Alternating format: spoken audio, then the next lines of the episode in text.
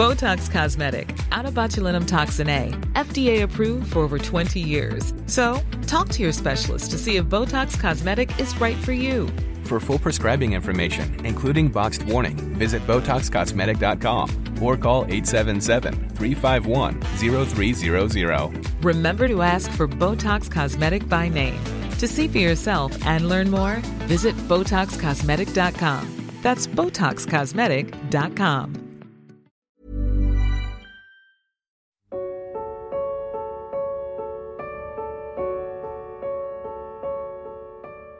Hi there, this is the penultimate episode of Five Letters I Wrote to My Mum, who died in 1992, and I woke up in the middle of the night and thought about her and grieved, so I got up and put some things down on paper. As it turns out, these things were kind of travel writing. The previous episodes were about Mount Maunganui and Te Aroha, and today's one is more kind of compact. The great satirist Peter Cook once approached the BBC with a proposal for a travel series. He'd walk from his home to the newsagent on the corner for cigarettes and the papers, and then he'd go home again. I'd have watched it.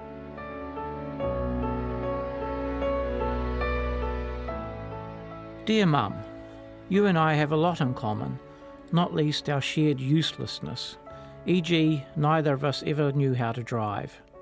I tried it, I wasn't any good at it, and I packed it in because I was a danger to myself and others, and it was all just too much effort. The left foot on something or other, the right foot having to coordinate with the hands on the wheel and the eyes on the road and the perceptions of space and time. It was an impossible physics, an exam, and there were spectacular failures, viz., the time I drove a Volkswagen off the road and into the sea at Karaka Bay in Wellington. It sat on the shingle like an old round boat. I sat on the shingle like a chump until a tow truck arrived on the scene. I wished it had dragged me away. The Picton ferry shuffled past and hooted with derision. It was eerily reminiscent of my first lesson when I drove a Land Rover off the road and into the snow. Dad's Land Rover, in the snow of Lake Tekapo. He wasn't best pleased. I sat in the snow like a chump until he dug it out with a shovel. North Island, South Island, it didn't make any difference. I was a road menace. Did you ever drive? Did you ever have a lesson? I can't imagine you driving any more than I can imagine myself. We were stuck, weren't we, after Dad left home? The driver left home the chauffeur. And so we sat at home and walked and took the bus. I remember the sitting at home most vividly. You in an armchair looking out towards the windows in the sitting room, looking past the pretty white lace curtains. What were you looking for? Were you waiting for something? There are lines from a poem by Robert Lowell about this kind of thing. He writes about his mother looking out from the windows as if she had stayed on a train one stop past her destination. These letters to you have been road songs of a sort, writing about the Piako Plains, for instance, that low, flat table in the Waikato where you were born. Today's road song is less expansive. The road song you and I sung was the one we travelled, on foot, the street where we lived in Mount Maunganui, Valley Road. That was our universe.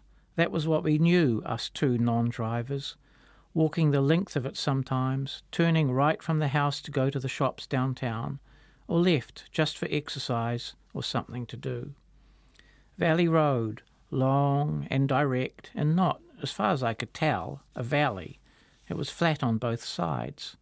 The street around the corner, another which you and I knew so well in our long career as pedestrians was called Ranch Road, and there wasn't anything about it that was a ranch. Some romantic notion of the Wild West had taken over the naming of roads in Mount Maunganui. Valley Road, the big valley where cattle did roam. Ranch Road, El Rancho, where they slung hash or something. In fact, they were tidy and suburban. The lawns were mowed. There was a wattle tree on Ranch Road which drops its seeds on the pavement, they smelled so strange and pungent when crushed underfoot. It was near your sister's house. Everyone loved Winky, and part of it was surely the pleasure of saying her name. She grew up as Winky Wright, married, and became Winky Woodcraft, the W's swooping about her like butterflies. It was handy that she lived around the corner. You could walk there. You could walk there and then up to the shops and back, turning into Valley Road and home, to sit and stare past the lace curtains. I did more of my sitting and staring at school. There were classrooms at Mount Maunganui College which faced the Kaimai Ranges. I'd look towards them, a dark, vague shape in the distance, and constantly wondered what was on the other side. Because I didn't know, because I never went anywhere. We didn't have a car, and more to the point, we didn't have a driver. And I'd stare at these ranges and plotted my escape, daydreamed of crossing these Because the one thing I knew was that life began on the other side. Life beyond the flat town with its sandy pavements and scented wattle seeds. I had to bust out. The only option, I figured, was to bus out. Now and then I'd make it as far as Tauranga on the bus. It toured the entire length of Valley Road, and I thought that was kind of exhilarating. It took hours to walk, maybe two hours, and the bus wheezed and sneezed along it in the flick of an eyelid. That is, it probably took about 20 minutes. Such speed. The older I got, 16, 17, 18, the more aware I became that I was the only passenger on the bus under the age of 60. Another reason to escape.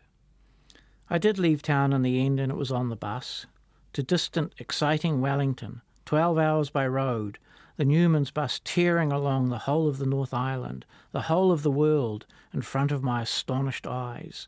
The amazing civilizations Tokoroa, Mangaweka, Foxton, and then, finally, the most glittering and magical, Wellington, where I could not even guess that one day I would sit like a chump on a shingled beach beside a capsized Volkswagen. And you, left at home, your youngest child packed up and gone. Mrs. Braunias of Valley Road walking along Valley Road and Ranch Road, making your way as best you could through the Wild West.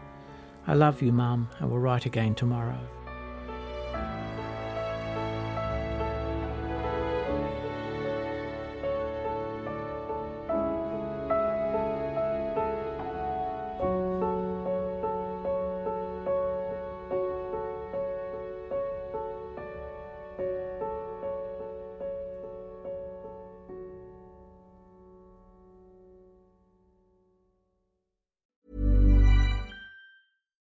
Botox Cosmetic, out of botulinum toxin A, FDA approved for over 20 years. So, talk to your specialist to see if Botox Cosmetic is right for you.